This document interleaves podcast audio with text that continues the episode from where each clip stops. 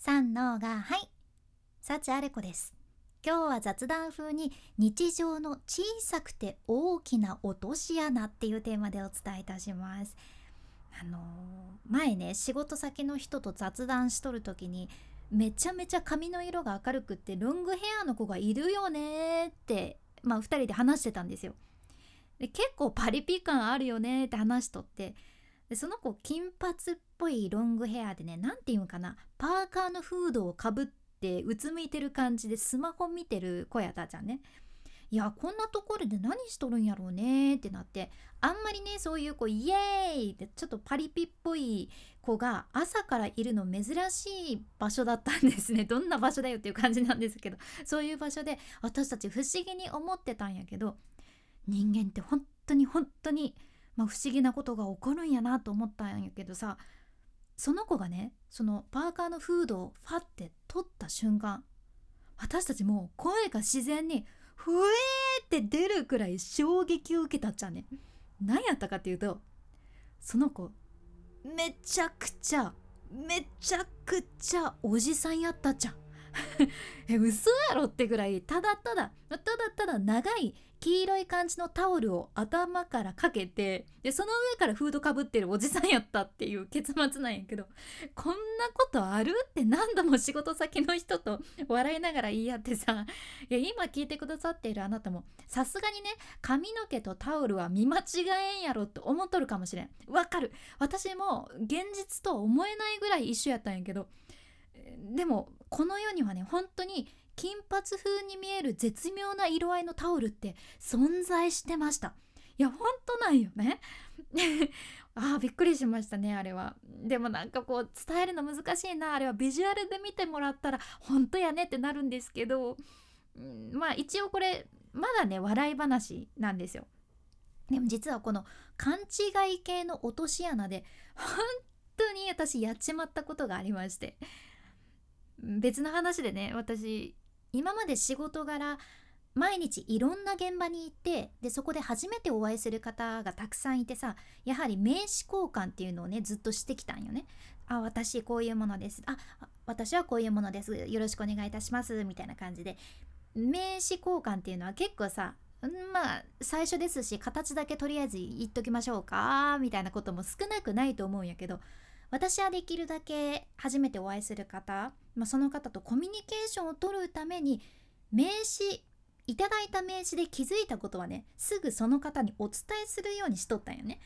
例えば王道やけどさ王道で行くと「わ素敵なお名前ですね」とか「珍しいお名前ですね」とかさ「あもしかしてご出身ってどこどこですか?」とかさ「わあ名刺のデザイン凝ってらっしゃいますね」とかさいろんなプラスのコミュニケーションを取ろうと頑張るわけですよ。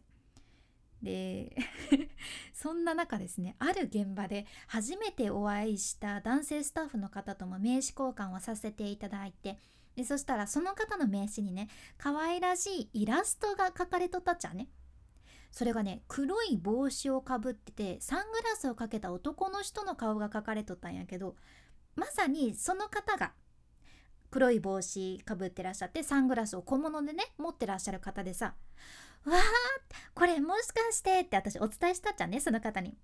そしたらその方が「うんそうなんだよね」って僕の子供が書いたものを印刷してるんですって。まあでもちょっとねぶっきらぼうに恥ずかしそうにおっしゃったんよね。やけん私は「え わそうなんですか。素敵ですね。これお父さんそっくりじゃないですか」ってちゃんとね気持ちをお伝えしたわけですよ。そしたらもうびっくりするぐらいの一文字「は?」ってもうすごい剣幕で言われて「いや俺じゃないっしょ」って言われたんよね。え？俺じゃない？え？まさかお父さん以外別の男の人書いたんかなとか。お父さんじゃないならおじいちゃん？と思ってわからんわからんって私パニックになったわけですよ。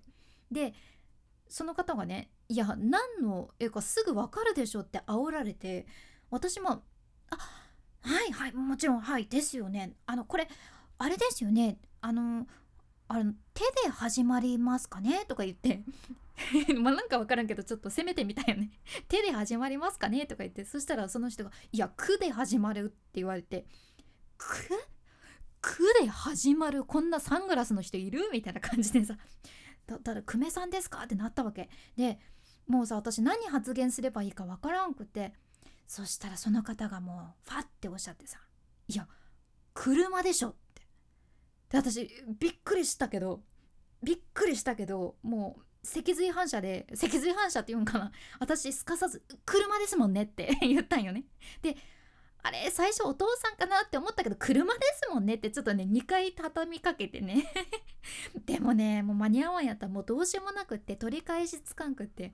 その日私はねほんと立場上めちゃめちゃ厳しい中現場を 頑張ることになったわけです。